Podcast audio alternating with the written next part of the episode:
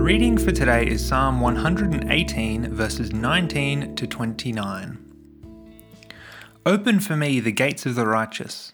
I will enter and give thanks to the Lord. This is the gate of the Lord through which the righteous may enter. I will give you thanks, for you answered me. You have become my salvation. The stone the builders rejected has become the cornerstone. The Lord has done this, and it is marvelous in our eyes. The Lord has done it this very day. Let us rejoice today and be glad.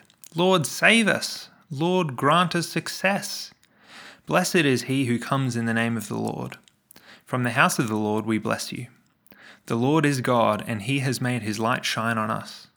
With boughs in hand, join in the festal procession up to the horns of the altar. You are my God, and I will praise you. You are my God, and I will exalt you. Give thanks to the Lord, for he is good. His love endures forever. This incredible psalm begins with praise and thanksgiving. Verse 1 urges the reader to give thanks to the Lord, for he is good. His love endures forever.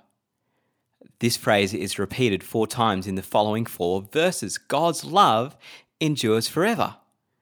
No matter what happens in our lifetime, no matter what people may do to us, nothing can take away God's love for us. We can take refuge in Him.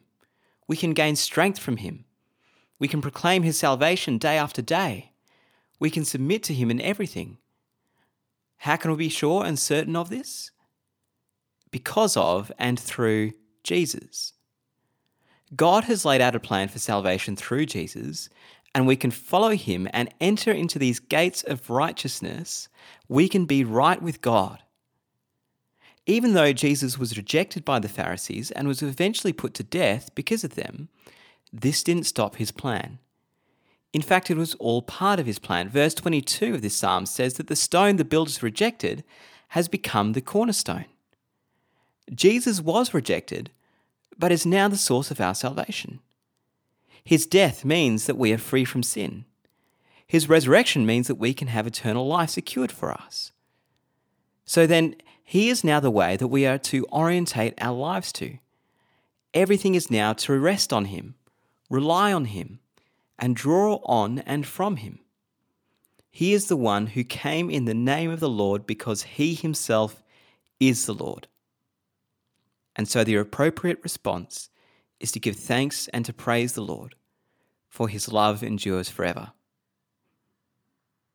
Loving Lord, thank you so much for your amazing love for us, which you have shown to us in so many ways. Thank you for the goodness of creation, for every breath that we breathe, for every moment here on earth.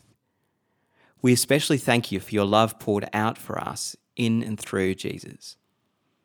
Give us confidence and certainty of this love always. We pray this in Jesus' name. Amen. If you have any questions or would like to find out more about our church, visit stbarts.com.au.